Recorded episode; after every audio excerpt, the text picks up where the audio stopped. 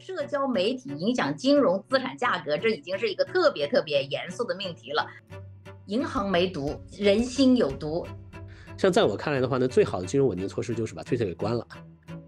但是就是退一万步来讲哈，就是当年其实储贷危机中间，我记得银行是倒了一千多家，也没有酿成什么太大的问题。瑞士信贷这件事情你怎么看？觉得还会发酵的空间还有多大？呃，如果按照我们老派的人继续看它的所谓的一级资本监管指标，仍然有百分之十四点一，这是一个非常扎实的指标。嗯，所以除非是，哎呀，真的，我觉得我想象力不够，我真的想不到什么，除非才能够再把 U B S 挤死了。它现在的一些问题可能是一些非经济、非金融的因素，可能是在冰山下面的。但现在说句实话，我看不见这个传染链条。就是这个事儿到底对中国的金融市场、对中国的金融资产价格有什么影响？在我看来呢，美国的需求，而且是真正的来自于实体的需求，进口的订单也好，库存也好，如何转化为呃中国的外需？待会儿六个小时以后就是美联储的这个会议了。咱们来做个呃预测。我倾向于认为，就是大家目前的比较集中的这个所谓的预期，也就是加二十五个点。大家好，我是今天的主持人嘉文。今天主题呢是硅谷银行这件事呢，其实是过去两周啊金融圈的一个大事。硅谷银行呢，它是一家非常特殊的银行，它的存贷业务啊，基本上是以硅谷的创投、初创企业还有创投基金为主要的客户群，就比如说大家很熟悉的特斯拉，然后苹果、谷歌，还有脸书。然后像创投基金的有哪些呢？红杉资本还有软银，这些大家都很熟悉的，都是其实都是这家银行的储户，就等于他们的钱是存在这家银行的。那这那到底发生了什么事儿呢？他就是在不到一周的时间之内，三月八号呢，他宣布自己亏损了十八个亿的美元。三月九号呢，就股价就大跌了超过百分之六十，就导致了严重的挤兑现象。在三月十号呢 ，F D I C 呢宣布说要对他进行接管，接接管啊，它相当于是呃 F D I C 相当于呢是中国的存款保险机构，那。它接管就意味着存款人只要你的存款在二十五万美金以下都会有赔付的，但是高于二十五万呢就不一定能全额赔付。但是呢，在三月十三号的时候，美国的财政部、美联储和 F D I C 就采取了联合行动，宣布呢要提供二百五十亿美元紧急贷款对它进行支持，也就是说要给硅谷银行的所有储户做一个存款的托底。这个事情到这里呢，算是有一个结果了。但是呢，之后又有两家银行，两家大银行啊接连倒闭，瑞士信贷和一个第一共和银行，然后就使得这件事情的恐慌呢一直在持续，然后全球的银行股的股价呢也就持续暴跌。所以呢，由此就引发有很多人在担心说，会不会引起更多的银行倒闭？再呢，就是银行倒闭这件事情是很恐怖的，它会不会再重现二零零八年雷曼兄弟银行、雷曼银行倒闭那样的，就是整个金融危机的惨状？啊，还有就很，然后全球市场现在都开始在观望，说三月二十二号，也就是今天晚上六个小时以后，美联储还会不会加息？就如果加的话呢，那会和预期一样吗？是不是加五十个点？这些事情呢，都值得仔细的分析和解读。所以啊。为了让大家把整个事情理清楚，然后把这件事情的问题、意义都看明白，我香帅老师呢特别邀请了资深的金融圈大咖熊猫交易员来给大家详细解读这件事情以及它的后续影响。熊猫老师呢，他的从业经历是遍及中国和国际市场债券、外汇和大宗商品。然后像一些可能有同学啊长期关注金融圈的一些市场动态，会知道他，所以他真的是个挺神的一个人。然后像那个硅谷银行十号那个托管的消息一出来，市场上其实有各种各样的猜测和声音。其实这个时候他和香帅老师做了一些交流嘛，他们在微信上。然后这个时候他其实已经判断了接下来可能会发生的一些走势。到后面这几天事情持续发酵以后呢，他当时的一些判断就被一一应验了，就真的是神仙了。我现在想很神奇。所以啊，我们就邀请他说把这件事情的整个完整的过程，以及接下来可能会面临的真正的风险呢，给大家做个解读，用最后一点点时间跟大家梳理一下今天的一个流程。熊猫老师呢会主讲一个小时内容，在九点到九点半。呃，香帅老师呢会出场和熊猫老师进行一个对谈，然后大家，然后这个对谈呢会就着大家提出来的问题去互相的交流。让我们欢迎今天的熊猫交易员老师，让他正式开始。呃、嗯，好，谢谢大家。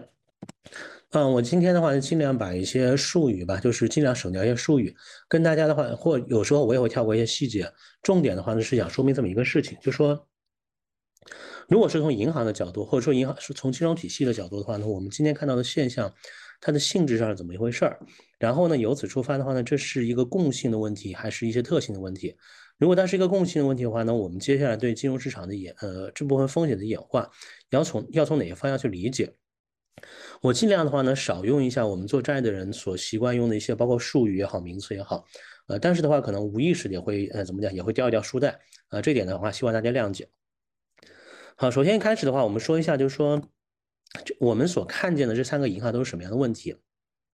最早倒的第一个是所谓的 Silvergate。Silvergate 的话，对，即使在美国，其实都不是一个特别为人熟知的所银银行，因为在美国的话，你可以真的是把它当成一个中国的村镇银行来看待，因为它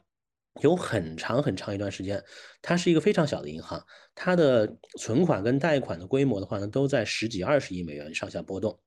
但是的话呢，他在币圈大大的有名，为什么呢？因为他后来的 C E O 决定说我要进军币圈。我所谓的进军币圈的话呢，不是说我要去炒币，也不是说我要去资助哪些呃做币的这些初创企业。他想干的话呢是这么一件事情，就是说，如果你是一个炒币的客户，比如说你想去币安，你想去什么样交易所去炒币，那你的资金进出怎么样解决？所以的话呢 ，Silvergate 自己认为找到了一个很有利可图的生意，就是为数字加密货币的炒家们提供一个结算支付服务。那么我们知道，就是说在二零二零年下半年开始的话呢，比特币一路暴涨，最高的时候的话呢，曾经到过六万多美元。然后同时的话呢，其他形形色色的关于币的生意的话也都起来了，就连 Elon Musk 那时候都买过狗狗币，那时候都鼓吹过狗狗币。所以你可以想象一下，就在二零二零年下半年、二十一年上半年那段时间的话呢，美国钱又多，联储也好，财政部也好，放了那么多钱出来。同时的话呢，看币哗哗的涨，所以那时候的话呢，有很多的人就非常热衷的想去炒币。那么在这种情况之下的话呢 ，Silvergate 这个业务一下子就哗哗就起来了。然后二一年的话呢，它的存款，嗯、呃，大家可以想象一下，前两年才二十多亿，然后现在的话呢，二一年到了二一年，一口气到了一百四十三亿美元，一口气飙涨了将近七八倍。而且这一部分这一部分存款的话呢，因为你可以想象一下，就是币圈客户过来，他不是准备说我在你这儿拿多少利息的，我其实是把这个当成一个炒币的保证金。然后既然我本着说我去炒币的时候可以十倍百倍的赚，那我肯定不会特别不会在意说你保证金的保证金的账户给我三毛五毛的利息。所以我们看一下右边这个图，这是它这边右边这个图的话呢，显示说在二十二年三季度，就是它在出事之前，它的一百三十亿存款里面有一百二十亿是一分钱利息都不付的。那么他们拿到这些一分钱都利息都不用付的存款之后干什么？呃，一般来讲的话，银行拿到存款肯定是放贷款，只不过我们刚才提到了，它本身是个非常薄弱的银行，它不要说放贷款，它连买公司债它都不敢干，因为它缺乏能力。所以它做了一件的话呢，在当时我们呃人银行界认为比较稳妥的生意啊、呃，就是去买国债或者买美国的另外一种安全性很高的资产，叫做 M B S。啊，这是我原来的老本行。那么在这种情况之下的话呢，说句实话，这么做其实也无可厚非。只不过他做了一件什么事情呢？他过于贪图那些债券的这个呃息票，所以他买的都是比较长的债券。因为我们都知道，债券的话呢，期限越长，息票最高。所以这种情况下的话呢，你可以想象，等到二零二零二二年联储还是加息的时候，市场利率一路上扬，这些债券的价格就一路下跌。所以的话呢，它的债券的资产端呢就出现了一个未出现损失啊、呃，就比如说你一百块钱买的债券，现在的话跌成七十块钱了，然后呢，但是这这部分呢，因为债券你还没有卖掉，所以的话呢，我们认为是未实现损失。这一部分未实现损失对它经营起了什么样的影响？其实这这是市场上很多误区在，因为有一些人的话，一提到现在银行业危机的话，就是说你看联储加息把银行的债券资产都加废了，加跌呃加的跌破成本价，加出很大的未实现亏损来，所以这是联储联储干的。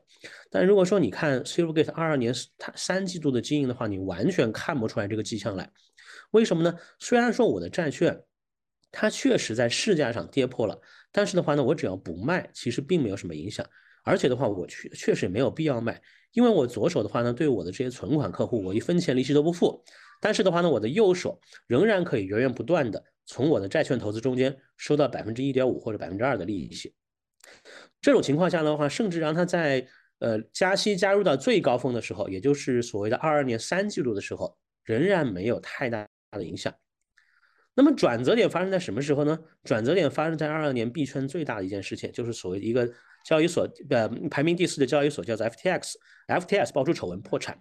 那么在这种情况之下的话呢，我们要强调一下，呃 ，Silvergate 本身它并不参与任何炒币的操作，也对 F T X 它没有提供任何的信贷。但是的话呢，炒币的客户他看到 F T X 倒了，他天然的想法就是，如果这里这个账这个币有问题了，会不会别的币也有问题？如果这个交易所有问题了，会不会别的交易所也有问题？所以他一个下意识的想法就是说，那既然如此的话呢，我就把我原来拿去炒币的资金，我提走到别的地方去。那么的话，我们看右边这个图显示的话呢，第三季度到第四季度之间，然后 Silvergate 这个银行的话呢，走掉了它一百三十亿存款中间八十亿存款。呃，早先的时候我们提到，就是说，如果你的客户还把钱放在你这儿，其实的话呢，你的未实现亏损未必是一回事儿，因为你其实吃的只不过是左手给客户的的存款，以及右手自己挣的这个所谓息票之间的利差，我们管它叫所谓的呃利呃息差收入。但问题是，如果说客户决定提前要走了，你必须拿钱给他，你就必须老老实实的把自己的资产卖掉。这样一卖就不得了不得了。我们刚才提到了嘛，假设比如说你一百块钱买的债券的话呢，现在跌到七十块钱了，你每卖就会在自己的账上账目上实现三十块钱的损失。这三十块钱的话呢，要进损益表，然后也要进你的权益表。那么在它你然后然后在它这种疯狂的呃存款逃失的速度之下，它一口气累积起来的惊人的这个实现呃已实现损失，显示说它已经完完全全是一个资不抵债的银行了。所以在这种情况之下的话呢，美国的监管机构就是 F D I C 介入纳入，就把它给接管了。所以总的来讲的话呢，我们在这件事情总结上，你可以说这确实跟联储加息的话有点关系，不然的话它不会一轻一下子就卖出那么多的这个呃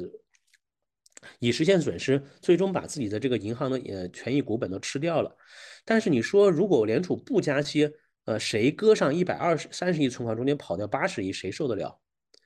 所以总的来讲的话呢，我们应该这么理解这个事情，就是说币圈大佬突发奇想要开一家银行，然后呢他就雇了一个债券萌新来做资金业务。为什么我们管它叫债券萌新？你可以想象一下，就是说即便是你最资浅的货币，即使中国一个最资浅的货币基金经理，或者说一个最刚刚入行的银行理财的资金经理，他都不会犯这种非常初级的完全不顾及流动性的这么一个操作，把自己的资金投在那么远那么糟糕的这么一个债券上。好，那么接下来第二个例子哈，我们说一下那硅谷银行。硅谷银行的话呢，大家已经呃大家已经看了很多了，所以我在我在这边稍微简略稍微跳一下。本身的话呢，硅谷银行它呃我我们提到了嘛，它并不是一个传统的商业银行，它的主营业务也并非传统的储贷银行业，它是在硅谷的这种 V C 创投环境之下成长起来一个非常奇特的一个银行啊。呃，我们考虑一下，比如说，如果你是一个创投家，你是一个 V C， 然后的话呢，你可能会，呃，你，呃，你，你可能经常遇到一个问题，就是一会儿有项目没钱，一会儿有钱没项目，因为好项目它都是要抢的嘛，对吧？你不可能说，啊，我要走遍中国千山万水，然后呢，找到所有，找到所有，比如说制药的初创型企业，然后的话一一评审，最后的话呢，经过比如说三年五年精挑细选，选出一个企业我去投资，啊，等你三年五年之后呢，人家不要说 A 轮。B 轮、C 轮、D 轮、呃、Pre 轮可能都做完了，所以好项目你是要抢的。但另外一个方面的话呢，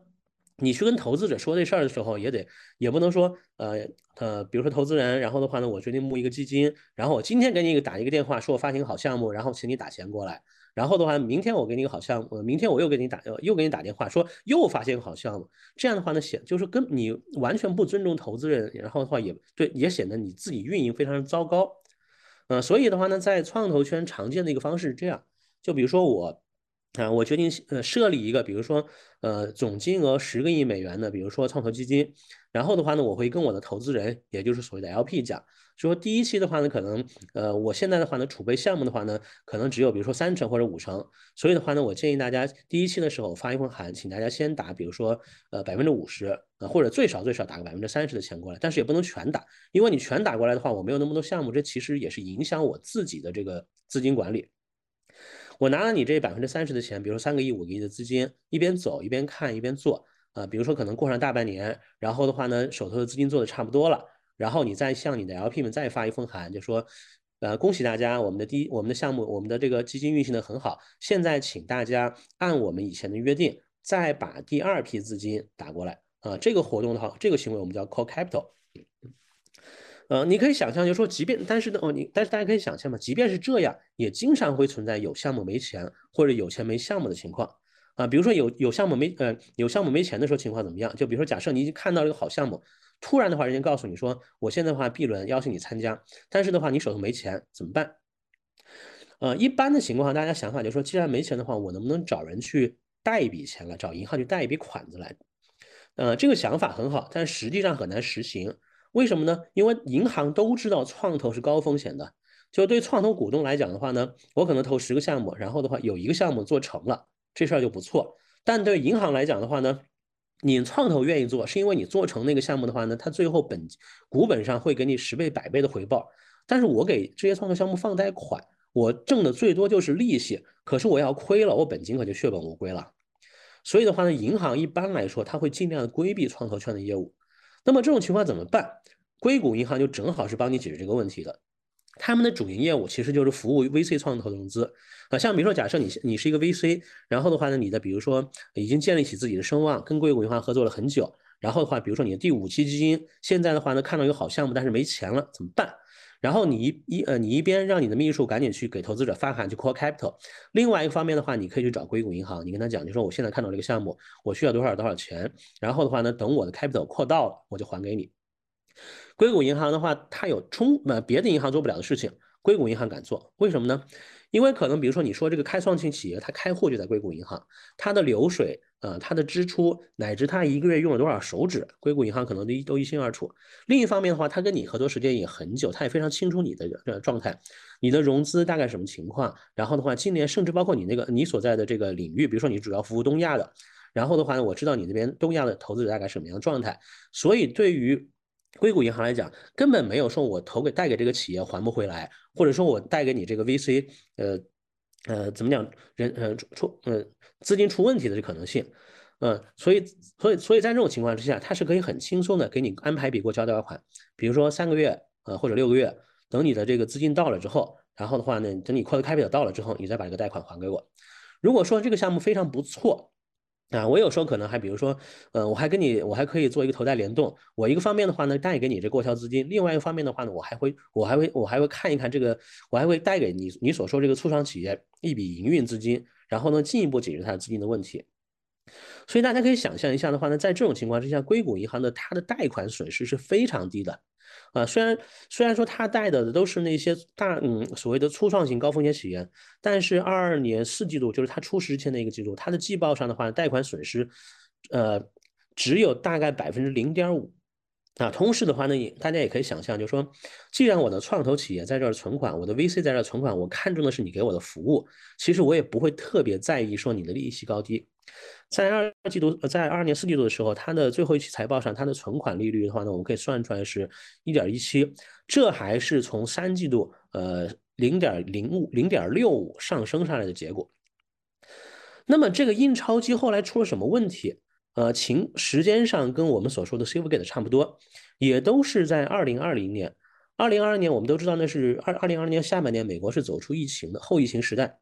啊，在后疫情时代的话呢，大家都意识到说，原来 I T 跟那个生物制药在未来有那么高的前途，所以一口气硅谷涌进来非常多的资金，到创投家拿着钱熙熙攘攘的到处找项目。我们可以看看右下这个图，右下这个图显示了一下硅谷的这个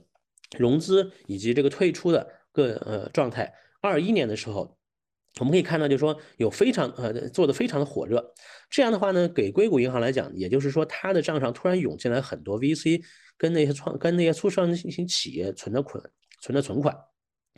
呃，一口气把它的存款基础的话呢，从大概一千亿飙了飙到了两两千多亿美元。在这种情况之下的话呢，硅谷银行其实并没有意识到说这可能是巅峰啊、呃，但所以他们犯了跟 Silvergate 一样的错误，就是把他们这些嗯、呃、拿到手的存款吧，投资在非常长期限的债券上。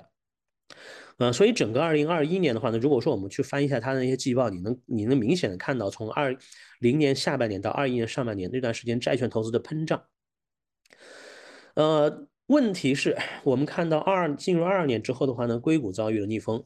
我们可能还知道，我们可能还知道，就是说二二年的话呢，像很多的美国的高科技企业，像比如说啊、呃、Facebook， 像 Google 都在裁员。而呃，我得提醒一下大家，就是说。很多的我们所看见的硅谷的科技型企业吧，它其实它的退出都不一定是说我要嗯做上三年五年，然后再请一个投行过来辅导我上市，然后最终 I P O 完成退出。很多的初创型企业的话呢，它实际上是把一个东西做起来，做做做，然后做得非常亮眼的之后的话呢 ，Facebook 或者 Google 就会主动的找到他们，然后的话呢对它甚至收购，进而完成退出。那么你可以想象一下，等到连 Google、Facebook 自己都开始裁员的时候啊。呃，他们这种退出方式就一下子就变得非常不可行了，退出时间一下子就很长了。但是你虽然说不能够很快的退出，呃、很快的上市赚钱，或者或者并购赚钱，你的员工工资还是得照付啊，你的设备、你的软件、你的房租等等等等都得付。所以在这种情况之下的话呢，这些初创型企业开始加速消耗他们在硅谷银行的存款，使得硅谷银行的话呢出现了大量的存款流失。那么在这种情况之下的话，硅谷银行也不得不像刚才所说的 Silvergate 一样。去卖那些已经出现未实现损失的资产，把未实现损失变成有实呃变成已实现损失。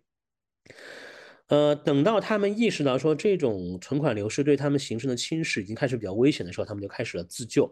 但问题是，他们自救过程中间犯了一系列的错误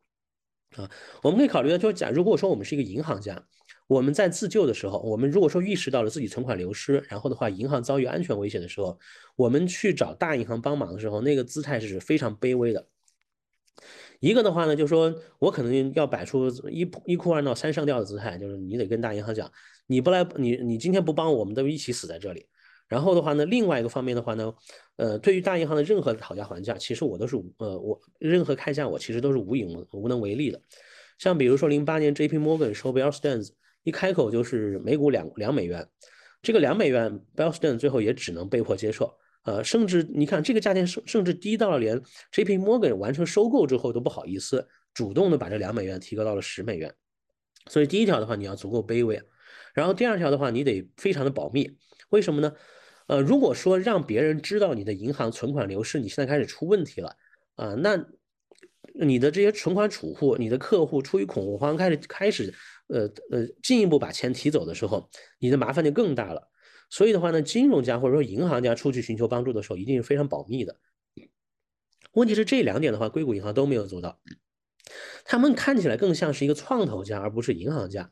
呃。所以他们呃，什么叫创投家？呃，如果创投家什么个情况下可能会邀请你来入股啊、呃？本来我这个项目做得非常好，本来没有什么事儿的。有一个意外的偶发情况，使得我们的话呢，可能认为自己需要一点再募一点资过来，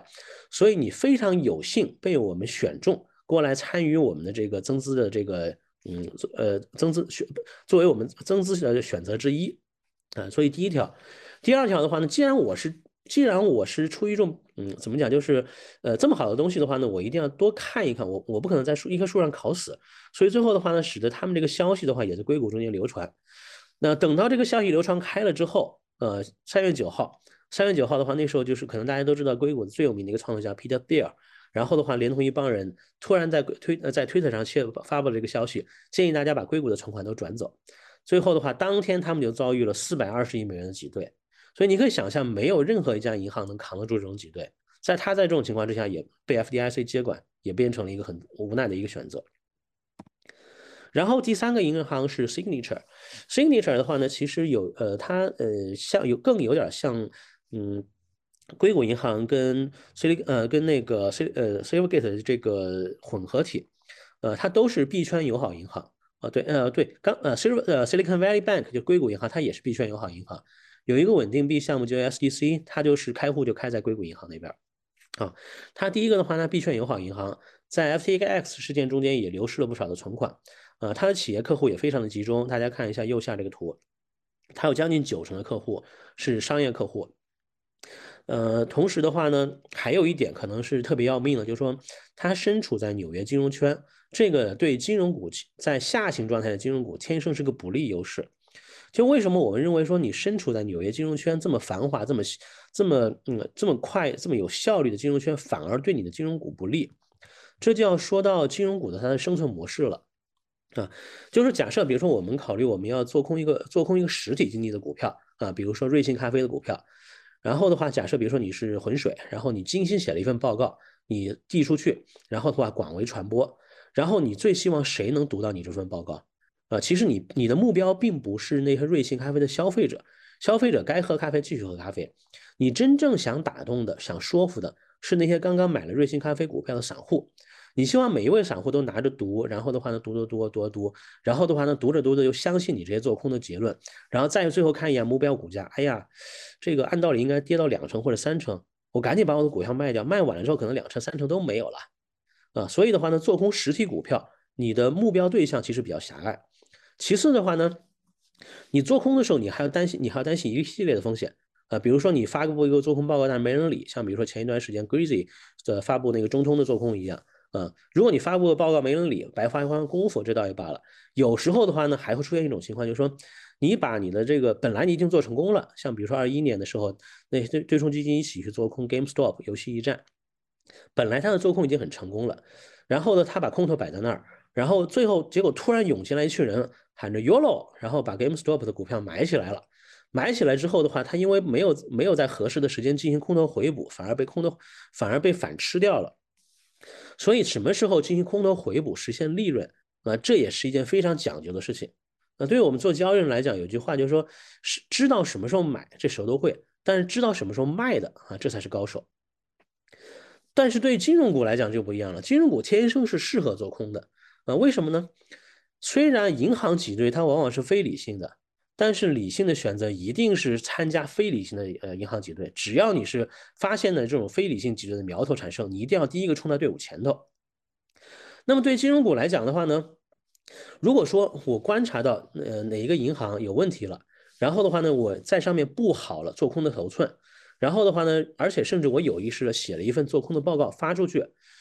我的受众其实非常广泛。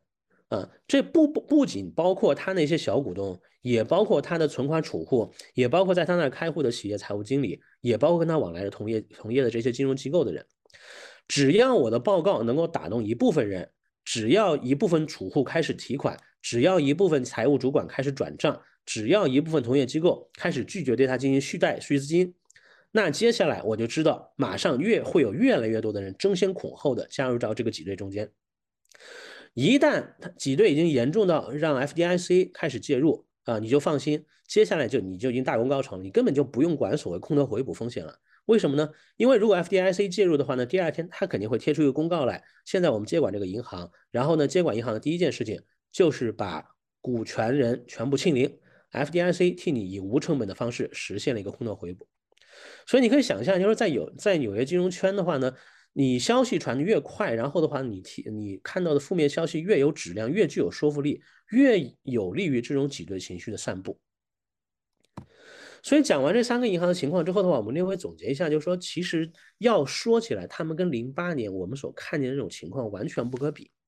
当时零八年是一个什么情况呢？零八年我们根本没有一个手段来评估金融风险传染到了什么地步。呃，或者说当时我们所看见的情况并不是说看把银行看一圈觉得哪个银行可能有问题，而是说我看了一圈之后，我知道这些银行里面肯定有人有问题，但是我根本不知道是哪些人可能有问题，甚至我都不敢说他可能会出什么样的问题。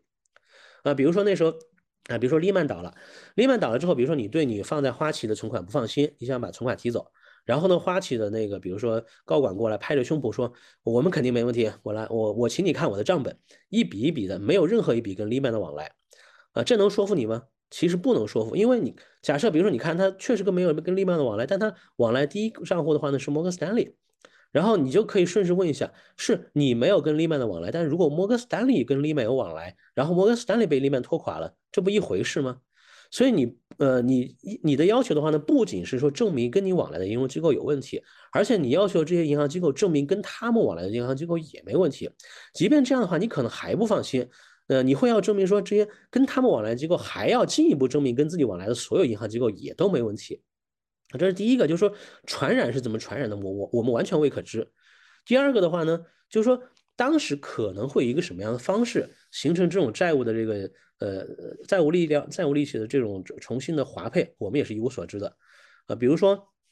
你看着呃，你把你觉得你把李板的资产负债表拿出来，呃，看得很明白了，但是有些项目的话你看不清楚。然后你拿着去，然后的话，经过拿着去问问银行分析师，人家说了半天，说哦，呃，比如说你看到一个一比一千万的利息进项，然后这笔利息进项的话呢，可能是比如说，呃，他通过某一个那那个特别的表外实体获得利息收入，啊、呃，那那你问题来了，为什么他会给利息收入啊？人家再看一眼说，呃，因为人家给他这笔利息收入的话呢，是因为李板需要在特定的某种情况之下，呃，把某些资产买回来。啊，你再你再赶紧问一下那笔资产的话，现在怎么回事？哦，那笔资产的话，可能当初花了五十亿买的，现在最多值五个亿。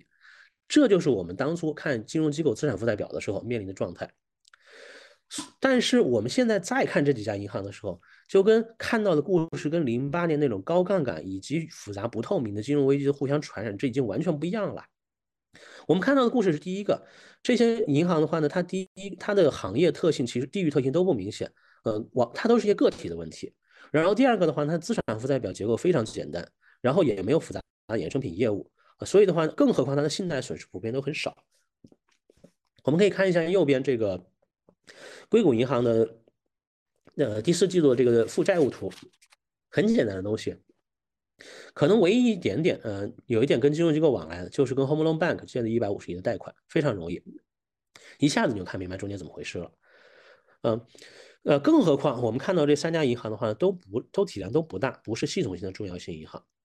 啊。但是的话呢，即便是这样，我也不认为说像零八年那样的我传染性的金融风机会重现。呃，为什么呢？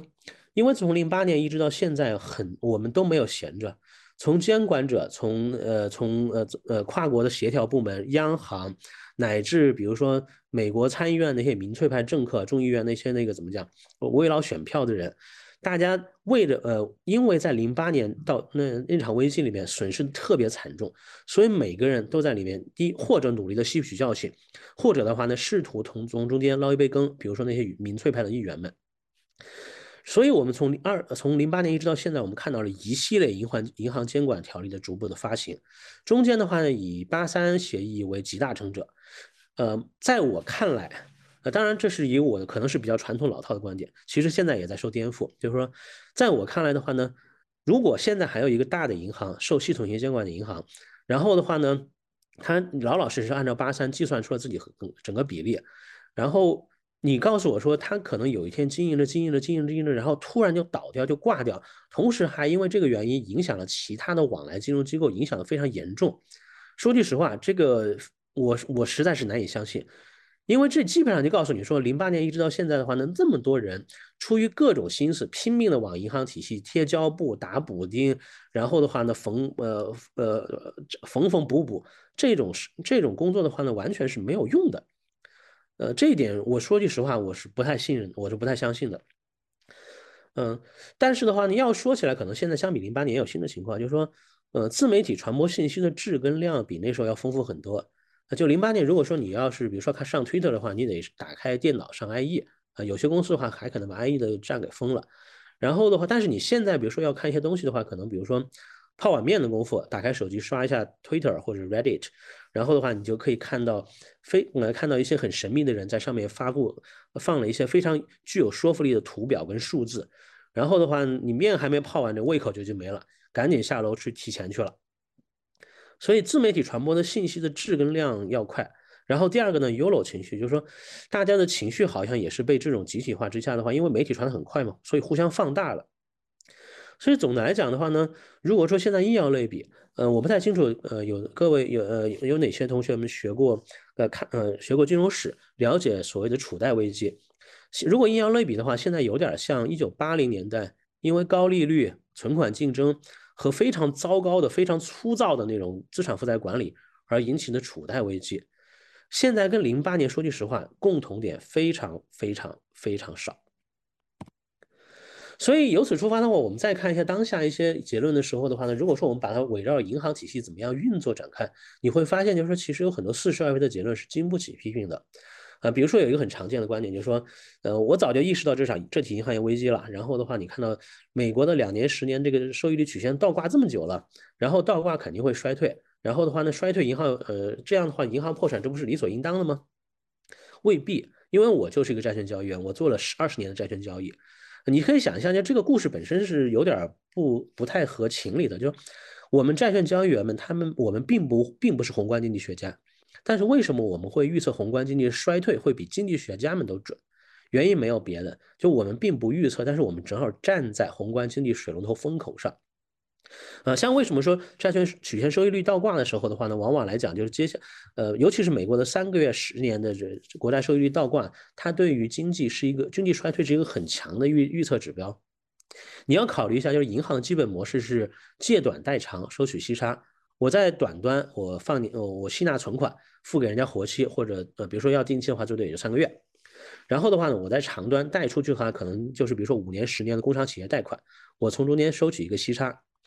如果比如说我的长端利率高于短端，那么呢，我的贷款利息比存款利息高很多。银行的话，我就喜欢，我就喜欢多做贷款业务。银实体经济的话呢，如果能拿到源源不断的从银行体系拿到融资，它肯定是这个血液就活了嘛。经济活动就起来了。如果说收益率曲线出问题了，然后的话呢，我银行从吸纳存款在放贷款中间赚不到钱，毫无疑问，可能我就不是那么愿意去放贷款了啊。但这是不是就致命的？未必。为什么呢？我们刚才提到，其实就提到了两个例子。呃，银行是可以用各种方法去压低自己在升息周期的这么一个存款利率的，呃，这么一个存款成本的。啊，所以再回头我们看现在看的时候的话，我们看到一个很有意思的现象，就是说，当前如果你是一个美国的这个小呃呃怎么讲呃退休老太太，你想把自己退休金存到银行去，然后的话你打开这你敲开银行大门，然后的话呢，呃银行客户经理告诉你啊、呃，你如果把钱存在我们这儿，你可以得到呃零点零五的活期的利息。呃，如果你不高兴，呃，你说我有有没有更高利息的存更高利息的账户？人家说可以啊，我向你们推荐我们企我们银行的这个拳头产品，百分之零点七九的存单账户。这就是在联储升息已经升到四点五的情况之下，呃，你作为一个一般的存款客户，你能在银行获得的利息。但贷款呢？贷款的话呢，我们可能都知道中国有一个 L P R， 这个 L P R 的话呢是学习美国人的 prime rate。然后这个 prime rate 也就是美国的所谓的工商企业贷款的基准利率，它现在是多少呢？ 七点七五。所以你可以想象的话呢，我一手压存款，另一手的话呢放贷款，毫不含糊。所以在这种情况之下的话呢，虽然我们看到的是联储加息加的非常的快，呃，四季度的时候呢，美国的国债曲利率曲线倒挂的没法看，但是的话呢，我们看呃右下这个图，四季度美国的大银行普遍汇报了非常优秀的这个净息差收入，也就是他们这种存贷款之间获得的息差。所以在这种情况之下的话，银行对于放贷款其实是很有动力的。我们看一下上图的蓝线，蓝线告诉我们说，美国的工商企业贷款现在的增速年化增速还在 百分之十一 以上。所以从这个角度出发的话，你说这是利率倒挂了，我这点说句实话，我们至少从当前经济活动来看，我们是看不见的。呃，那么再回头看一下银行现在表现的怎么样。银行的话呢，我们有呃，这美国的 F D I C 它每年都会呃每个季度都会发布一下美国的银行经营图。我们可以看到，就是刚刚过去的这个季度是非常不错的，有七成的银行都汇报了年度的盈利的这个超预期增长。然后的话呢，净息差的话呢，呃，现在的话呢，中小银行差不多在 三点五到四， 然后的话呢，反而是大银行稍微拉垮一点， 百分之三 左右。然后不良率一路下行，不良拨备覆盖覆盖倍数都非常的不错。特别的 F D I C 还有一项专门的数据，特别给大家展示一下，它是展它是统计每个银行它的资产端，也就是说你买的债券或者你放的贷款，呃，期限比较长的比例，五年以上的比例，我们可以看到就是说确实有一定的增长，但是有没有超出历史的这个极呃有没有呈现一个极端水平，未必，顶多就是我以前拿 百分之二十五 的长期限资产，现在是 百分之三十， 仅此而已。我们刚才提到那三个银行的话都只是特例。呃，那么既然如此的话呢，可能有一个问题就是说，我们看到确实银行的这个利润是通过压榨存款来的。那么既然如此，有没有可能压榨不住？呃，这是一个挺有意思的问题，呃，挺好的问题。但是我得提醒一下大家，就是说存款对银行来讲未必都是欢都是欢迎的。有时候的话呢，银行可能也会抱着又爱又恨的态度去看。呃，比如说，如果说你现在把一笔大笔钱存在银行里面，银行的话呢可能会很欢迎，但也有可能会很很很皱眉头。为什么呢？如果我找不到合适的贷款项目放出去，我没有合适的运营空间，但是你又在我这儿放这么多存款，然后我就得。同按照你给我放的存款的比例去算一下，我现在的流动性覆盖资本够不够，甚至算一下我现在那个风险股本，也就是所谓的 C E T one ratio， 就是一嗯一级风险资本够不够。如果说因为你的我存款上升太快，导致我风险资本导致我那个核心股本不够了，监管机构它真有可能把我废掉的。所以二零年下半年存款潮那段期间，然后美国的大银行是拼命的在赶存款打发。为什么等到二一年联储一开所谓的货币基金的这个回购窗口之后，一口气涌进了两万多亿的这个货币基金的这个逆回购，那都是大银行赶过去的。目前的话大致中性，现在抢存款态度怎么样？我们看右上有一个图，就是说现在联储每提高一百个点的这个利息，就每每升息一百个点。差不多只有二十七个点将会变成储户能从银行享受到的超额呃高那个利息的增加，其他的银行自己都吃掉了。为什么这个存款利率上升这么慢？几个原因。第一个的话呢，长期的低利率时代的话呢，使得很多的居民跟企业习惯了零利率存款。第二个的话呢，二零零八年以后的银行的兼并，它加剧垄断优势，呃，也使得这种存款竞争它没有基础。此外的话呢。呃，在对美国来讲的话，就是商业银行非常讲究这种银行之间的服务关系。像比如说，如果你是硅谷银行，然后的话呢，我的这个呃我的企业能够从你这里获得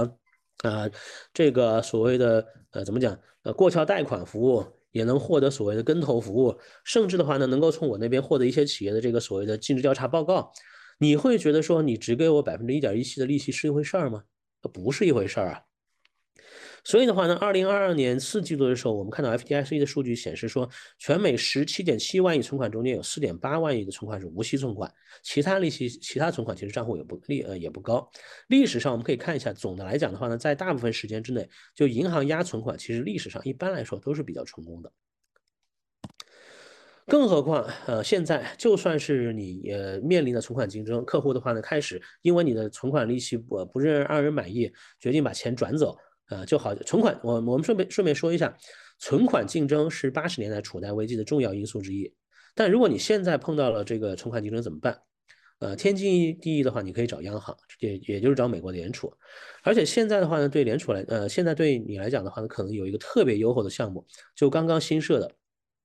我看到这个所谓的 B T F P 项目之后的话，当时不毫不夸张的时候，我看了那个条款看了十遍，因为这是我第一次看到，就是说你。你可以拿一张只值七十块钱的债券，找联储去套到一百块钱的这个资金融资来，啊，呃，我我至于说其他的，啊，比如说利率低、期限长，对你保密，这都不是什么事儿了。只要是说以面值而不是市值提供融资，技术上的话呢，假设比如说你是一只二二年，呃，你你是一个二零年下半年在债市的全部高点，以全部存款买了三十年一点七的国债。然后现在又遭遇存款挤兑的银行啊，比如说你买了一百亿的国债，然后的话呢，现在这些国债只是七十亿，然后你存款挤兑的时候，你可以去找你以前你可以去找联储要所谓的期限窗口，或者找 Home Loan Bank 要贷款，或者找你的同业去要一些回购，但是的话，人家最多只给你七十，但现在有了 B T F P 之后的话呢，联储可以给你百分之百足额，所以你可完全可以依靠这个 B T F P 的话，一直苟到二零二五年三月十一号。嗯、呃、，B T F P 的话，而且第呃第一次第一个星期的话呢，我们可以看到它联储的数据公布还挺有意思，就是说第一个星期可能大家也看到了，最近有些传闻说联储有扩表三千亿，但是其实的话呢，这扩表中间的话，除了像 F D I C 的一些项目以及特定的收购项目以外的话呢，我们可以看到真正通过贴现窗口的增加大概只有八百五十亿，呃，我们分析可能大概有大概百分之三十到百分之四十是 First Republic， 还有一些可能是一些特别的一些地区性的银行。而且通过 B T F P 的话呢，过去的话呢，其实只有大概对一百二十多亿，似乎比我预计的还少很多。所以这算不算一个呃银行业危机并不那么严重的这个迹象？我觉得可以，接下来我们可以继续关注。然后至于说还有一些说法说所谓的 B T F P 是美国的新一轮 Q E， 未必。我们刚才提到了，就是说小银行他拿了钱，呃，客户从小银行拿了钱去去干什么？去转到大银行，大银行拿了钱去干什么？打发客户去买货币基金，货币基金拿了钱去干什么？通过一个逆回购放给联储，所以完成这么一个循环。呃，这个过程中间的话呢，你不能简单理解为又在扩表，又在衍生信贷了，又在放水了，因为这个过程中间其实并没有多少钱流入到实体经济里头。所以由此出发的话呢，我们可以问一个问题，就是说，呃，下一个可能是谁？呃，还是句老话嘛，既然说我们不认为这是一个行业，呃，没有看见行业的问题，也没有看见地域的问题，然后我们就呃看见，我们就不会认为它是一个需要货币政策转向这么一个问题，因为只有银行业危机呈现明显的行业性跟地域性的时候，你才会你才会意识到这现在已经不是个例了，它可能是范例，然后这时候你才会想到说下一个可能会是谁。而目前的话呢，呃，如果呃如果我们呃把币圈呃。作为一个行业排除在外，呃，那可能说句实话，真的就没有什么行业跟地域特征了。在这种情况之下的话，你确实可以找出一些不怎么样的银行来，包括比如说现在大家卯着做空的 First Republic， 它确实有些让人不太舒服的迹象，包括比如说净息差收窄，表明说它的存款基数比较薄弱。同时的话呢，它也对这个怎么讲，就是呃。它的这个存款保护可能对他来讲的话呢，能受益有限。但是总的来讲的话，我个人更更把愿意把它认为是这个他被自媒体害了。嗯、呃，昨天其实有件很有名很有意思的事情，就是说瑞士监管当局的话呢，谈到就是 U B S 跟呃 U B S 跟 C S 的这个收购的时候的话呢，问谁应该对这些银行的问问题负责任。呃，那位老大憋了半天告诉我说，告诉大家说 Twitter， 其实这不是笑话。因为确实自媒体自媒体的渲染情况之下的话呢，使得我们原来可能看到的需要可能一两个月两三个月才能慢慢的让大家揣摩出脉络的故事的话呢，有可能在一两天之内迅速的恶化。但本身还是句老话，这你确实有些虚弱的银行，然后的话这些银行有可能特别容易受那个不理性情绪的追扰，但本身这是一个个例，呃，甚至可以那么说吧，呃，银行破产它不是罕见现象，它也有可能在经济跟跟周经济周期没有关联，经济做的烈火烹油、鲜花着锦的时候，银行也可能倒闭。但你只要说这个倒闭的银行被迅速的收拾掉，呃，不留问题，呃，这并不见得会是影响一个呃经济周期或者货币周期的现象。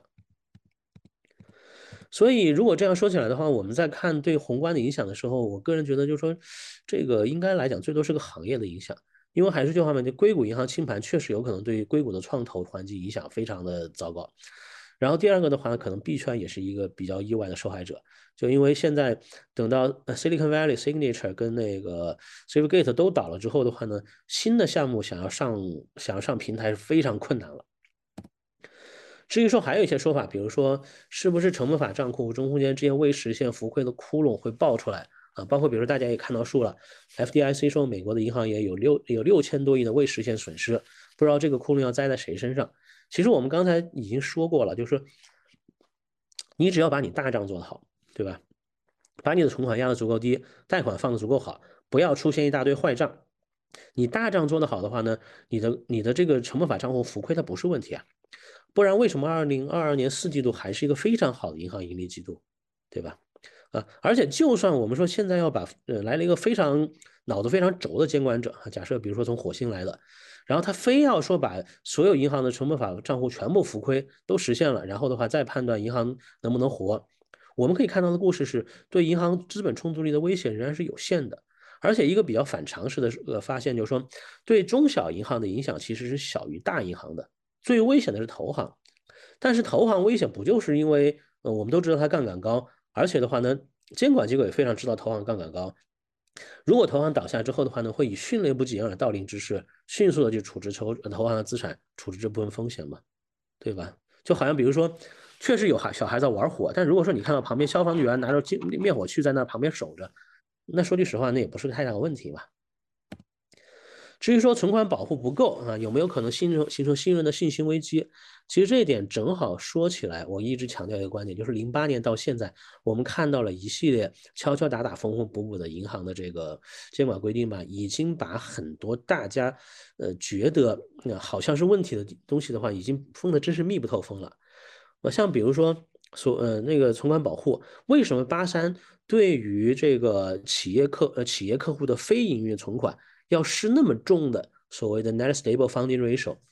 那也不就是怕你因为一两个客户走，然后的话呢实现大量呃因为而而遭受了大量的个挤兑嘛？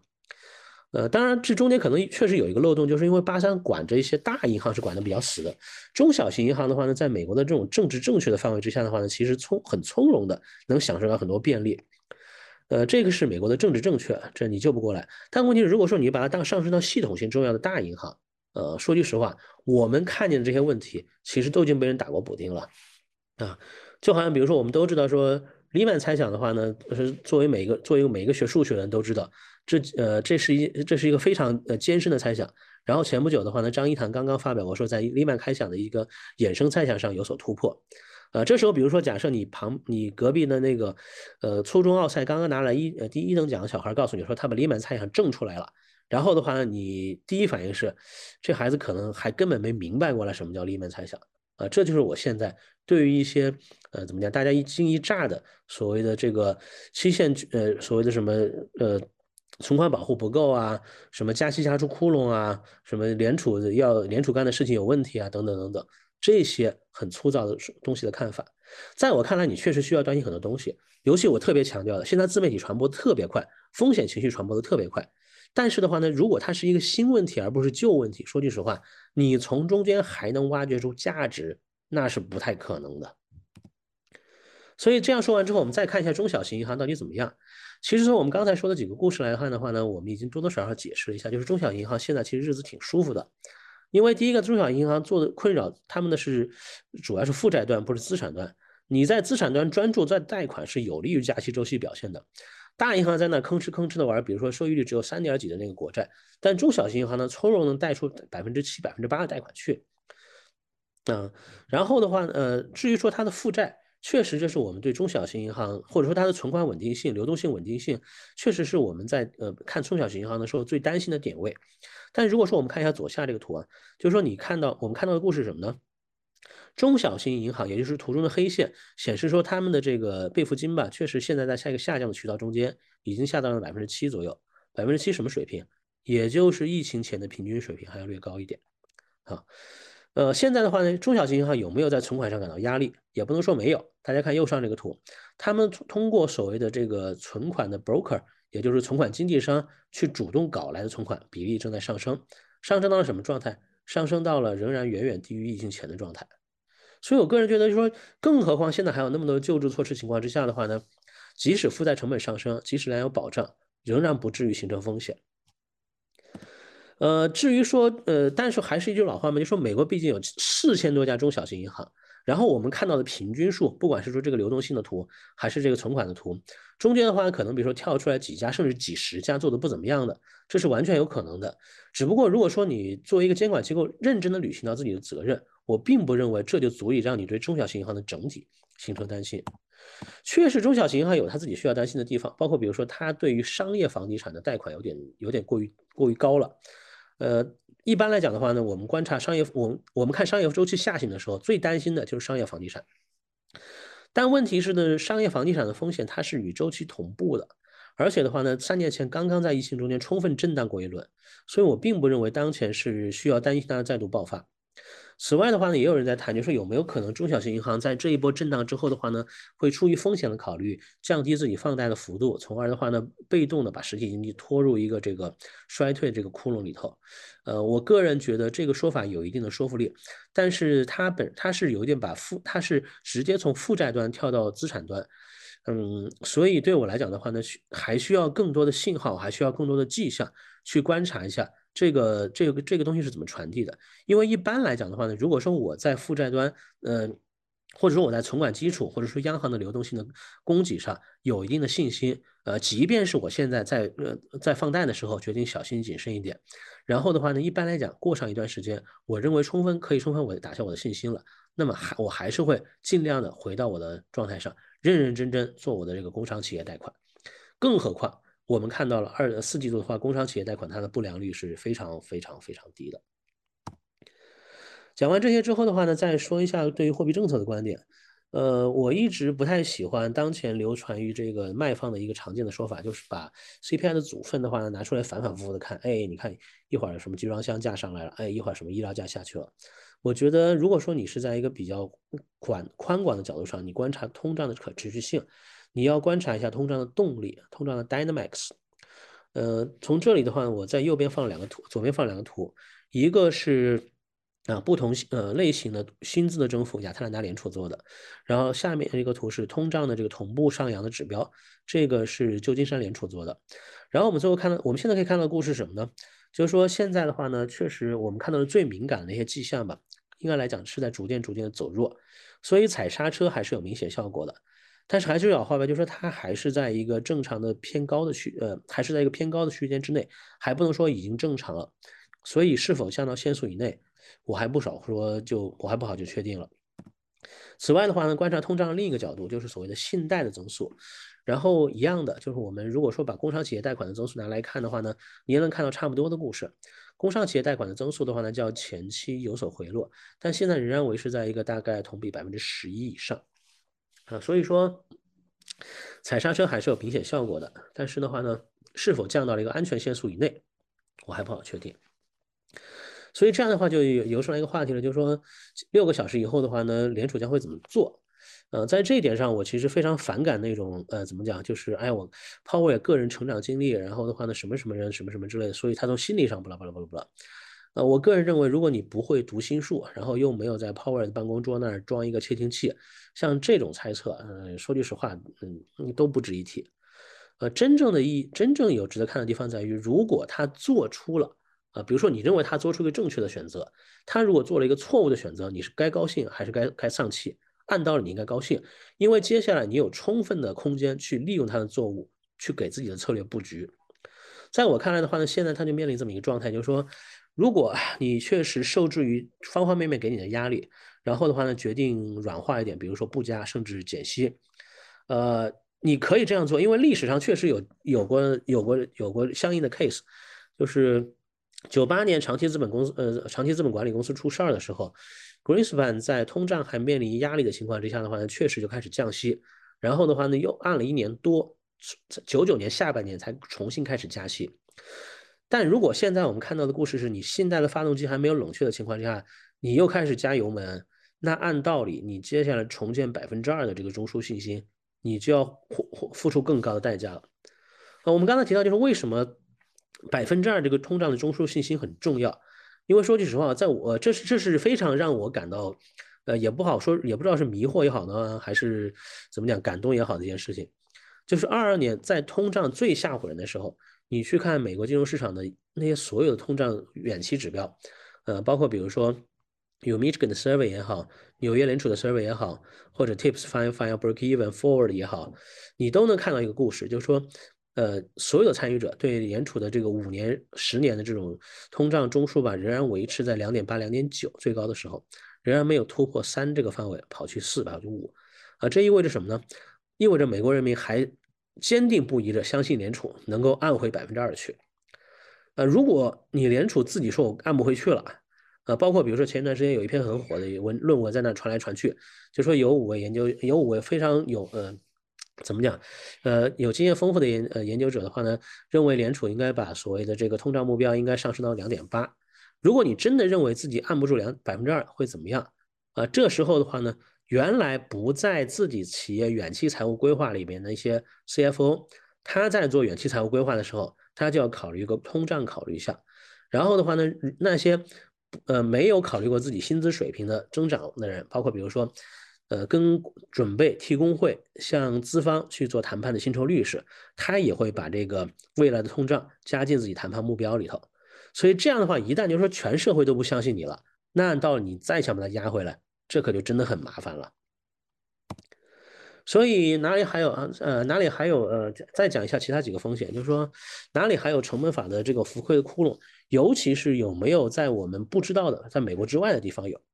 我们看一下左下这个图，左下这个图的话呢，其实告诉我们故事是，呃，其实二零年二下半年、二一年上半年开始的话呢，呃，买长的长期限资产买的最欢实的，也不过就是美国的存款。就是这个红线，红线，美国的银行业而已。呃，新大部分的央行，尤其是新兴市场央行，因为他们在二零二二年的话呢，面临的是外汇储备流出的模式，所以的话呢，不管是从他们的变化线也好，还是从当前的调查也好，其实他们在海外并没有特别大的这个留存。然后这个我就不讲了，就是，呃，真正的窟窿在哪儿？这儿有一位选手啊、呃，拿了巨量的长债，还拿了巨量的 M B S。所以你可以想象看，仅仅从这个窟窿的话，你就能感觉到联储对高利率的忍耐度。呃，有人在说，就说联储想要制造一场危机，然后的话呢，呃，回尽快回归放呃放水的这个途径上。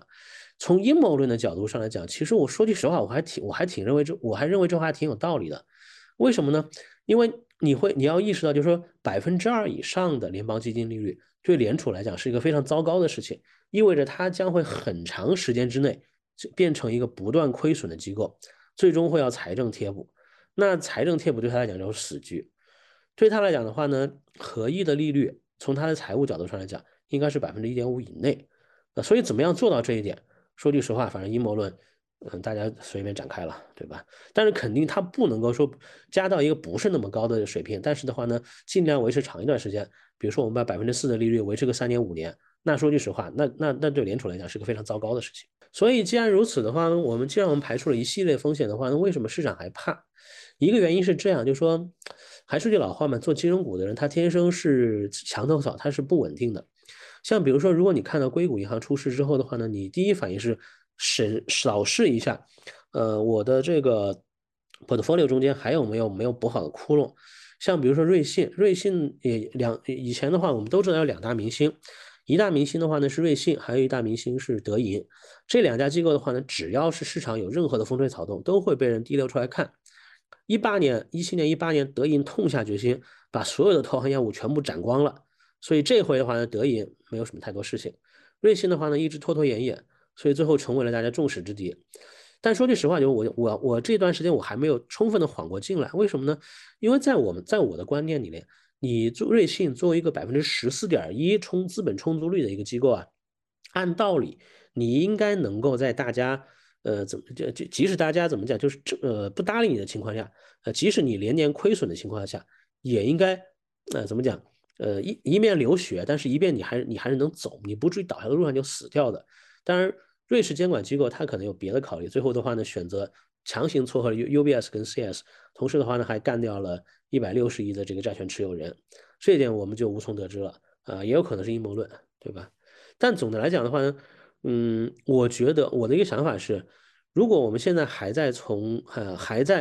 呃呃，我们如果说我们还继续按照原来的所谓风险的角度去审视我们现在看到这些机构，说句实话，能够让你担心的风险，真的都呃，至少你按照这个原传统的流动性以及风险管理框架。其实是找不到太多问题的，嗯，当然你要说找的话，其实也有，嗯，就说包括比如说，还有一个陈年旧伤，意大利，意大利它的它问题在什么地方呢？意大利它是，嗯、呃，它在危欧债危机期间，它的经济系统也好，金融系统也好，它一直都没有得到彻底的整理。它跟那个佩克斯其他国家，啊、呃，西班牙、葡萄牙都完全不一样，有点偷懒。所以最后的结果就是说，它的银行体系其实一直是负重前行，而且的话呢，非常的心惊胆战。二零二三年，意大利将面临一个史无前例的情况，就是它不得不在欧央行不进行任何助力的情况之下，自己独立的负担意大利国债的这个发行。呃，这个意大利的、呃、银行的话，能不能承担？我、呃、我个人一直觉得，二三年有可能会时不时的跳出来困扰你一下。呃，所以的话，在这一点上的话，那大家每次碰到风吹草动的时候的话，看一下自己旧的伤口，我觉得这更多的话是作为一个金融股的生态联想过来的。至于说大家看说的其他原因，说比如说欧洲有没有硅谷银行第二，呃，未必。为什么呢？因为我们刚才提到了美国的二零二零年下半年的存款潮，它是这几家银行出窟窿的一个直接的一个怎么讲埋雷导火索。但是欧洲并没有出现这样的存款潮，呃，至于说成本法账户的窟窿，呃，最著名的意大利的那个银行 UniCredit 也是经常被经常滴溜拿出来滴溜出来看的一个银行，它的窟窿的话呢只有十三亿欧元，说句实话，这也也不算个什么事儿。确实，我们可以找到很多然后呢，让你觉得让呃很不舒服的迹象，甚至让你会担忧零八年再来。包括比如说存款账户的窟窿到底应该由谁来承担，包括比如说中小型银行怎么样。但是的话呢，如果说你把它大放到一个全面的角度去看一下各个风险的传播链条，好像这个故事的话呢，呃，又不像我们原来所担心的那样吓唬人。确实有些新的现象出现，包括比如说金融风险的传递明显是较以前快了很多，而且的话呢，在一个紧缩的环境之中，呃，监管当局有没有能力，有没有意愿去通过流动性的释放？呃，去挽回这个东这个我们所面临的这种风险情绪，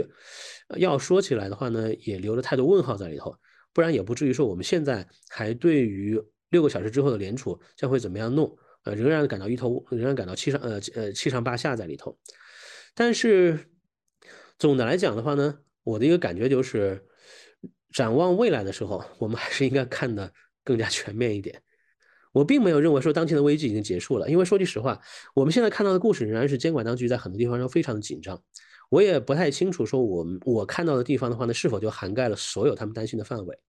呃，也不太清楚说关于这个自媒体煽动情绪这块有没有更好的方式去解决。像在我看来的话呢，最好的金融稳定措施就是把 Twitter 给关了。但是说句实话，就是展望未来的时候，你想找以前抄作业，呃，肯定是不太合适的。呃，这个是我今天听的，我不知道啊，直播间里我感觉是一片听得特别特别的爽的这种感觉，这是讲的特别特别的好，我感觉应该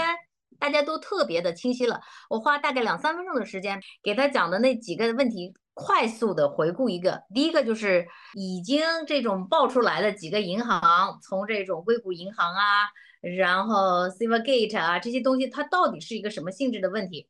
其实呢，就是熊猫跟我们告诉我们，就说它这都是一个非常个体的，而且是一个规模比较小，然后它那个资产负债表也非常的简单而且透明，所以我一句是个个体经营的问题。然后你像什么加息啊这些问题，其实主要是起到了最多起到了一个导火索的问题。所以我给它总结一句话，就是银行没毒，人心有毒，就是那种 emo 啊，那种 femo 的那种情绪啊，就是在市场上流传的太广了。那么第二个呢，就是中小银行是不是现在还存有巨大的问题？刚才呃熊猫给我们展示的整个的数据里面来看呢，也还好。但是就是退一万步来讲哈，就是当年其实处在危机中间，我记得银行是倒了一千多家，也没有酿成什么太大的问题。所以现在确确实实我感觉，呃，你们不知道，就是我们自己也做自媒体嘛，就是当时我晚了两天，因为当时看不清这件事情啊，然后不敢讲话，不敢讲话，然后就就就觉得很不对劲儿了，因为市场所有的人都都开始卷，都开始卷，都开始卷。然后我当时都很紧张，我觉得就是好像我当时首先我就找了那个像熊猫啊，还有一些市场上我觉得真正做宏观的人问了，好像我觉得大家感受比较一致，所以我也没有特别的提高警惕，没想到就卷成那个样子啊，就是然后就确实这个情绪，我觉得现在确实是情绪、社交媒体影响金融资产价格，这已经是一个特别特别严肃的命题了。这种风险可能是原来传统做金融交易的人都无法估量的。那么现在潜在的风险在哪儿呢？我觉得其实今天昌明老师也给我们一个特别好的答案，就是你要按照原来传统的风险界定的框架、风险管理的方式，就看不到太多真实到底问题在哪里。但是呢，你不能说没问题，因为就包括我刚才讲的这种社交媒体的出现、情绪的传染，然后呃，中甚至中美的对抗，然后这种呃国他们美国选举中间政治压力到底是怎么样的，这些这些非经济、非金融的因素会怎么样的传导到市场上，引起市场的这么一个变动，这个是有点所所以说吧，就是会犀牛他看不太清楚。好，先把一个就是大家最关心的两个问题先抛出来吧。第一个就是对于瑞士信贷这件事情你怎么看？觉得还会发酵的空间还有多大？呃，在这个问题上的话，我越发越感觉确实我我不知道我算不算老于时代了。然后因为在我看来的话呢 ，C S 它确实有它自己内心的问题，然后包括呃包括比如说呃，它要说它该不该就被当成一个呃正在滑入破产边缘的机构来处理，会循着我们的老的思路应该也说得过去。因为它在第四季度的话呢，就流失了差不多有相当于自己呃原来的百分之二十到二十五的这么一些客户资金。啊，强调一下，它是一个财，它现在主主要算是一个财富管理机构，已经不算是一个投行了，啊，它是一个混合的财富呃，就是怎么讲集团，所以我我觉得更合适的说法应该叫财富呃，就客户资金，而不能简单叫存款。所以，但是不管怎么讲，就是说，如果你发现你的这个呃负债端一口气跑了将近四分之一的时候，这个机构还能活多久？呃，即使是呃零八年的那种故事，你也可以怎么讲？有点那种搬到搬着指头给他数数日子那种感觉，呃，最后的话，他仍然以一种非常意外的模式给倒掉，呃，反正怎么讲是，虽然我虽然比较震撼我，但是让我在看的时候，我仍然不认为说接下来它应该形成一个传染，我更加不认为它会传染到 U B S 去，因为其实它的存款流失有其背后的原因在里头，我一直怀疑是不是他在制裁那个俄罗斯的问题上有点过于呃站得有点太靠前了，所以导致一些其他的客户对他感到不放心的开始撤资。但是同样是瑞士的银行 U B S 就没有遭遇类似的问题。然后的话，我们刚才其实也提到了嘛，就各家银行的话呢，现在呃呃他们合并完成之后，呃如果按照我们老派的人继续看他的所谓的一级资本监管指标，仍然有 百分之十四点一， 这是一个非常扎实的指标。对，嗯，所以除非是。哎呀，真的，我觉得我想象力不够，我真的想不到什么，除非才能够再把 U B S 挤死了。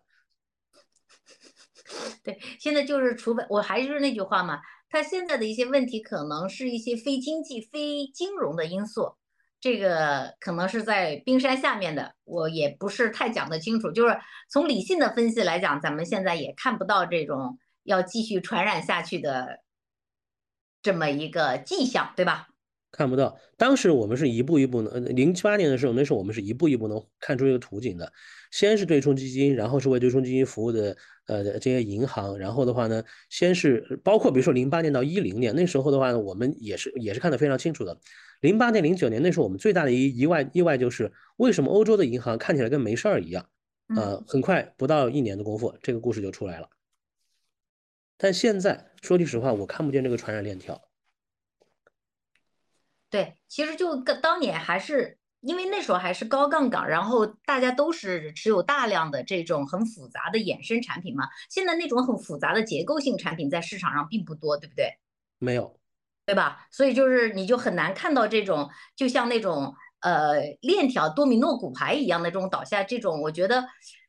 从目前能够在市面上的指标能够来看到的情况来看，我觉得好像还是。每个机构中间的独立性还是相对比较强的，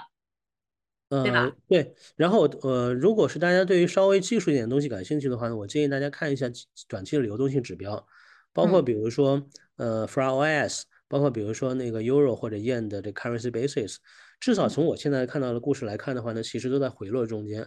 只要是说流短期流动性的话呢，市场还在逐渐的回流中间，那就意味着说金融机构还是愿意彼此往来，互相借钱，互相支持，互相提供流动性的。那既然如此的话呢，流动性如果不是问题的话呢，按道理它就不应该因为这种呃怎么讲被挤兑啊，被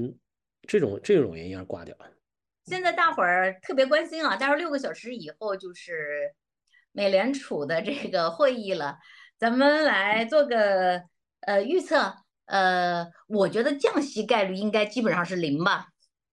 嗯，其实也在也就在一两天前，还有不少人在鼓吹降息，嗯、但现在看来的话呢，可能越来越多人趋于一个一致，就是因为你看到的这个基本面的数据，它并不支持一个通胀的迅速的冷却，所以为了为了大家的共同利益，还是应该忍一忍。所以我倾向于认为，就是大家目前的比较集中的这个所谓的预期。也就是加二十五个 bips， 但后但是的话呢，尽可能嗯强调一下对金融风险的关注度，呃，这是一个比较稳妥的选择，就是说方方面面的利益都能照顾到，啊、呃，这是当然话也说回来了，我并不认为说他就应该这样做，其实如果他不这样做了，我认为将会对我们做头寸的人有更大的吸引力，因为我不怕你做正确的事情，呃，我就喜欢你做一些错误的事情。哎，稍等稍等，昌明，你意思是你更希望他加五十个 B P 对吗？呃，他如果加二十五个这样，他如果降五十个 bips， 加五十个 bips， 对于做头寸的人来讲，都有都有中间巨大的巨大的机会可以去赚钱。但如果说他现在能具体说说吗？我估计这个直播间里听到挣钱这两个字，估计大家精神都来了。呃，那这样说吧，如果他决定降五十个 basis， 然后你就可以在你就可以基本上毫无呃怎么讲，就可以肯定呃接下来你在大概呃三到六个月的时间之后，你可以放心大胆的去做一些通胀相关的交易。嗯哼。呃，因为我我刚才提到了嘛，如果这个时候认怂，确实把当前当前这个怎么讲病可能治了，但你给自己买了一个巨大的祸根，那我们就布局以后的祸根就好了。OK， 明白了。嗯、但是我我现在有一点拿不准，大家我觉得现在市场比较一致的预期啊，主要就是二十五嘛，对吧？就可能会加二十五，但是好像就是说这个里面可能就有点像一种权衡，一方面呢也向市场做一定的让步，但是另外一方面呢也是表示自己要控制通胀的这么一个鹰派立场。那么从你们做交易的这么一个角度来看，如果是这么一个结果的话，你会觉得嗯你会觉得对对资对金融资产来讲是利好还是利空呢？我觉得能够从中间获得的这个增量信息，或者说的其实应该是比较有限的，所以这可能是一个最平淡的，对市场来讲可能是一个最平淡的结果。OK OK OK， 好，那另外还有一个，现在有一个特别大的问题就是，呃，想问那个昌明老师，就是后续的这一系列事情还会不会继续发酵，然后会？加息的加息的进程，就是美联储的加息的进程还会受到多大的影响？是短期的，还是还是会要持续一段时间？嗯、呃，对，现在的话呢，如果说我没有这么一个事情，虽然我们在看基本面的数据的时候的话呢，其实实话实说，我现在并没有看到通胀受控的这个迹象，嗯、呃，所以在。呃，硅谷银行出事之前，我仍然是一个很悲观的通胀论者。然后的话，我在我在一直在 call， 就是说不要轻易的去抄美债、长债的底。上面还有一个特别特别重要的问题，就是大家都特别的关心啊，就是这个事儿吧，到底对中国的金融市场、对中国的金融资产价格有什么影响？除非我们看到美国的一些硬数据，就是我我在。呃，我在谈及中美中金融市场之间的故事的时候，我其实特别反对，就是简简单单只是看一下美国股市的波动，嗯、或者比如说美国债券的波动的话呢，就在那里跳到中国的市场，嗯、就是说中国的资产的话应该巴拉巴拉巴拉巴拉巴拉巴拉。在我看来的话呢，两者的链条应该是这样，就是说美国的需求，而且是真正的来自于实体的需求，进口的订单也好，库企业的库存也好，如何转化为呃中国的外需，呃，不管是说直接一船拉到旧金山长滩的。还是说转越南、转马来西亚，然后磕磕碰碰再转过去的。总之，我们要看，如果、呃、我们应该更应该从一个实体经济的需求角度出发去援引这个事儿。现在在我看来的话呢，目前给这个事情增加的一个不确定性在于，呃，大家另外的一种担忧，就有没有可能说中小银行会出于呃对自己负债端的这个担忧而开始有意的削减一下对实体经济的信贷。呃，现在谈这个故事啊，都只是一个构思，因为我们第一并不知道。呃，接中小银行现在的话呢，呃，它的怎么讲，就是它能获得什么样的支持？呃，第二个的话呢，这种支持的话呢，会不会干扰，或者这种支持也好，或者说获不到支持也好，会不会干扰它继续对实体经济提供需求的这个融资的支持力度？然后，但如果这个方面有了比较大的变化，那可能我们得确确实实准备一下这个出口订单或者说外需衰退的比较厉害的这么一个可能性。但目前的话呢，这个链条还是有点长。我得看到第一步，问题是现在第一步都没有迈出来，也就是中小银行将会怎么想，这一步还都没有迈出来。所以就是目前你还看不出这个事情会对中国的资本市场会有太大太大的影响，对不对？没有，呃，要说起来，零八年那时候其实大部分人也是吃了教训之后才意识到的。零八年的话呢，当时出了金融危机之后的话呢，呃，可能是海外的人先意识到出现了什么问题。然后的话呢，才开始噼里啪啦的砍商品的单，呃，铜那时候十几个跌停板，原油的话呢也是跌跌不休，呃，但是国内呢是颇过了一段时间之后才意识到外需的订单出了很大的问题，现在大家都已经学会看了。但是对，但今年一二月份的那个出口数据好像是在往下走。呃，这一点因为怎么讲，可能大家各自有各自的诠释吧，我并不认为是个特别悲观的迹象。这话怎么讲呢？呃，因为还是句老话嘛，我不太我我至少从我了解的故事来看的话呢，确实以前可以一条船拉到长滩去，现在的话呢，你可能中间出口增加的环节很多。嗯嗯 ，OK， 所以就是你觉得就目前的那个数据并不太支持这种外需快速下降的这个故事，肯定没有二一年那样好。嗯，这个毫无疑问，因为二一年实在是。对，那时候对那时候确实烈火烹油、鲜花着锦的那个状态。嗯嗯嗯嗯嗯 ，OK， 哦，等等啊，又又来了好多好多的那个哦，这个是一个特别，呃，就还是这个瑞士信贷这一次，就是说这一次他把那个直接把那个债权人给干掉了，然后呃不优先还债，这是不是坏了道义和规矩，坏了金融市场的？坏了金融市场的这么一个一个原则啊，这会不会导致大家对呃，就是这是不是对整个呃信用体系的这么一次破坏？嗯，这一条嘛，嗯、呃，如果是抠文字的话，他是有权利这么做的。对，我也是看了那个条款，对吧？它有一个包音。如果抠文字，它确实是有条有权利这么多，但是就说还是还是句话，金融市场的话呢，你可以指指责投资人的话呢，傻呵呵的不看文字，但是的话呢，大家嗯、呃、所见识的共识就是它是有一个共识的，包括比如说按道理你的债就应该受偿存续在股之前，因为也不是说你不可以就把债的受偿存续就这么调一下。但是这样的话呢，你你拿出来给这个 C O C O 债的这个票息吧，就不应该是百分之六，怎么说也得是百分之十六。呃，他偏偏就说，呃，怎么讲？因为不管谁来，你我们在买这些债的时候也没有 Chat G P T 的帮着去读，呃，所以大家很多时候实际上是先入为主的认为这个事情应该怎么样，然后的话呢再去做。所以这个时候你在细节里面埋个雷，确实是有可以。呃，甚至你上了法庭都能告赢，但这事儿不会有第二次了。所以这个事情也是出来之后，为什么欧盟那边特别紧张？因为能够埋这个条款的，也就是瑞士的那么几个金融机构，呃 ，U B S， 呃 ，Credit Suisse， 呃，还有他那几个私行，然后我记得不是很清楚了。但是这事儿的话，就直接把欧洲的那些怎么讲，还需要刺激资呃呃刺激呃二级资本呃就是 C O C O 债或者 A T one 进行融资的这些人的信心就吓没了。所以，如果欧洲的银行还需要补充资本，嗯、呃，它基本上就已经走不动路了。另外的话呢，可以跟大家讲，就是说这么遭遇之后的话呢，我估计十年之内 U B S 都发不出来 A T one 了。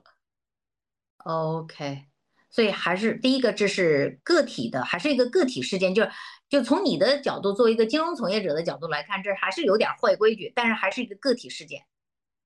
嗯、呃，确实是一个个体事件。OK， 而且应该就在可控的，还是在可控的范围内。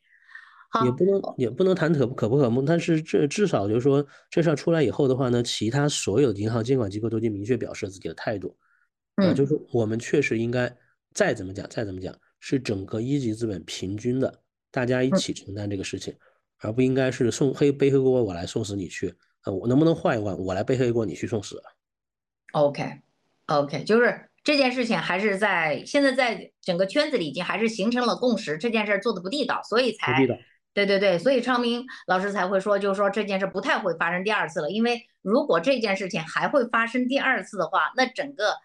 整个市场就没法正常的运转下去，因为那个共识就会被彻底的破坏掉，啊，是这么一个意思。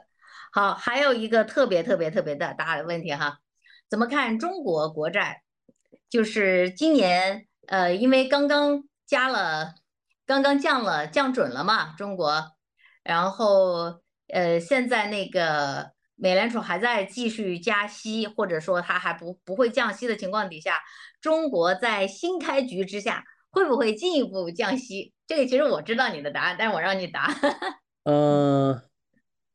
这样说吧，因为我们私下讨论可以，但是如果说是在一个公开场合讲的话 ，OK。我的习惯是不在公开场合讲我正在做的头寸，我觉得我不喊单，因为这个东西我觉得有悖职业道德以及商业操守吧。嗯，但是但是反正我对中国前景是一直充满信心的，就这么说。好，这个对中国是你这个这个呃，我们以后有机会来解释一下，就是昌明老师什么叫做对中国呃市场有信心啊？就是大家可以想象一下债和股的这么一个资。资产的一个属性是什么，股市呃是哪个是进攻型的，哪个是防御型的，呃，然后你们再来体会昌明老师这句话啊。好，那个还有一个很技术技术性的一个问题啊，还有一个很技术性的问题，就是有这个是做交易的呃年轻交易员说，这个 M B S 的债券啊，在上次在硅谷银行里边，呃，会随着利率的上升久期被拉长，想问问老师是不是这样子的？呃，这个不是主要的问题，主要问题还是说它的流动性管理太差了。就按道理你就不应该把那么多钱全买，全拿去买。至于说 M B S duration extension， 这个是我的老本行。呃，嗯、我可以我简单点说吧，就是说，如果你如果一个银行机构它的那个比较舒服的 duration gap 是三年。然后的话呢，最后你的这个你的 M B S 的话一口气，然后的话呢，可能比如说给自己拉到五年，然后的话呢，你从五年可能确实会 extend 到十年，也可能会缩到大概三点五年。但是的话呢，还是一个老话，你在做这个事情第一一开始的时候就做错了，你不能够怪 M B S duration duration extension， 你只能怪自己没有足够多的现金，没有足够多的流动性。对，就就哪怕你哪怕你买对，对，哪怕你买那些没有任何就是没有任何 duration 变化那些国债也好，你也不可能指望说，因为它 duration 不 extend， 所以的话呢，我就有钱了，不会，你的流动性还是在那。就是昌明老师的意思是，他这件事情他可能会会拉长，但是他跟硅谷银行最后被接管，然后导致这个要破产要被接管的这件事情没有太大关系。那边是属于流动性的管理出了出了问题，就你不能够不能够把一个事情栽到一个事情的锅栽到另外一件事情身上。对，哦，那时间也快要到到尾部了啊。问一个就是真的，因为今天因为真的是好多是金融行业的从业者在直播间里边，呃，所以呢会有人在问昌明老师，呃，就是年轻的金融从业者。在五年以后，觉得就不太说长哪一块最有前途，呃，该要怎么办？呃，做金融的人，我觉得能看远的东西是非常困难的。像我经常跟人说的一句话就是，呃，你问我六个月之后，六六个月左右的话你怎么看？我说我连三个月内的东西的话，我觉得都看不准，更何况六个月以后的东西。五年之后的故事的话，我只能说。呃，我现在正在努力的学习人工智能相关的东西。对，人工智能相关的东西。哎，那稍微我稍微再我追问一句啊，昌明，嗯，就是像你们这种其实是做宏观策略嘛，对吧？嗯，对。就是实际上，那你觉得你和传统意义上的价值投资中间的？呃，相连、相关性和差异性主要在哪里？呃，做宏观的话，其实很多时候，呃，我一直我我今天我今天给大家讲的部分的话呢，可能大概八九成都是关于银行体系的。其实这是我一个基本思路，嗯、就是说，做宏观的，并不是说你去 predict 这个宏观经济的增长、通胀怎么回事儿。很多时候，其实你就在围绕一个问题的答案怎么样拿到，就是这个问题就是现在钱是在朝哪个方向走。就如果说你把这个问题的话脉络摸得比较好，你能够始终站在钱的潮头，然后的话你的策略基本上顺着钱流的方向走，顺着资金流动的方向走，基本上就不会做错。呃，这也就是我们能够从这个角度去看宏观的原因。什么时候的话呢？现在可能现在可能更有利于这个资金朝配置股权，然后这个时候你去增大自己各式各样的这个股权方面的配置。什么时候的话呢？现在你都应该考虑一下，就是市场的收缩乃至通缩。这个时候啊，你要去看债等等等等，所以在我看来的话呢，呃，我认为宏观的宏观的这个呃能否做成功，其实七八成就是在于你能不能够把宏观金融体金融体系的这个资金流动能摸得比较明白，呃，但是对于做价值的话呢，好像正好站在这个问题另一边，就是说不管风吹浪打，你都能够从这边获得自己想要的这个目标，呃，做价值的话，其实说的说的更极端一点，就是做 V C 做 P E 嘛。你并不用关心说周围的这个联储加息减息，你也不用管别的，你只需要在乎说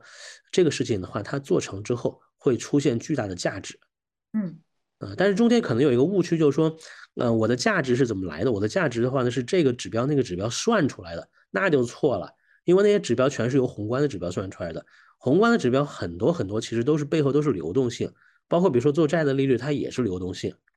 你得把流动性转化为真实的对资金流动的把握才行。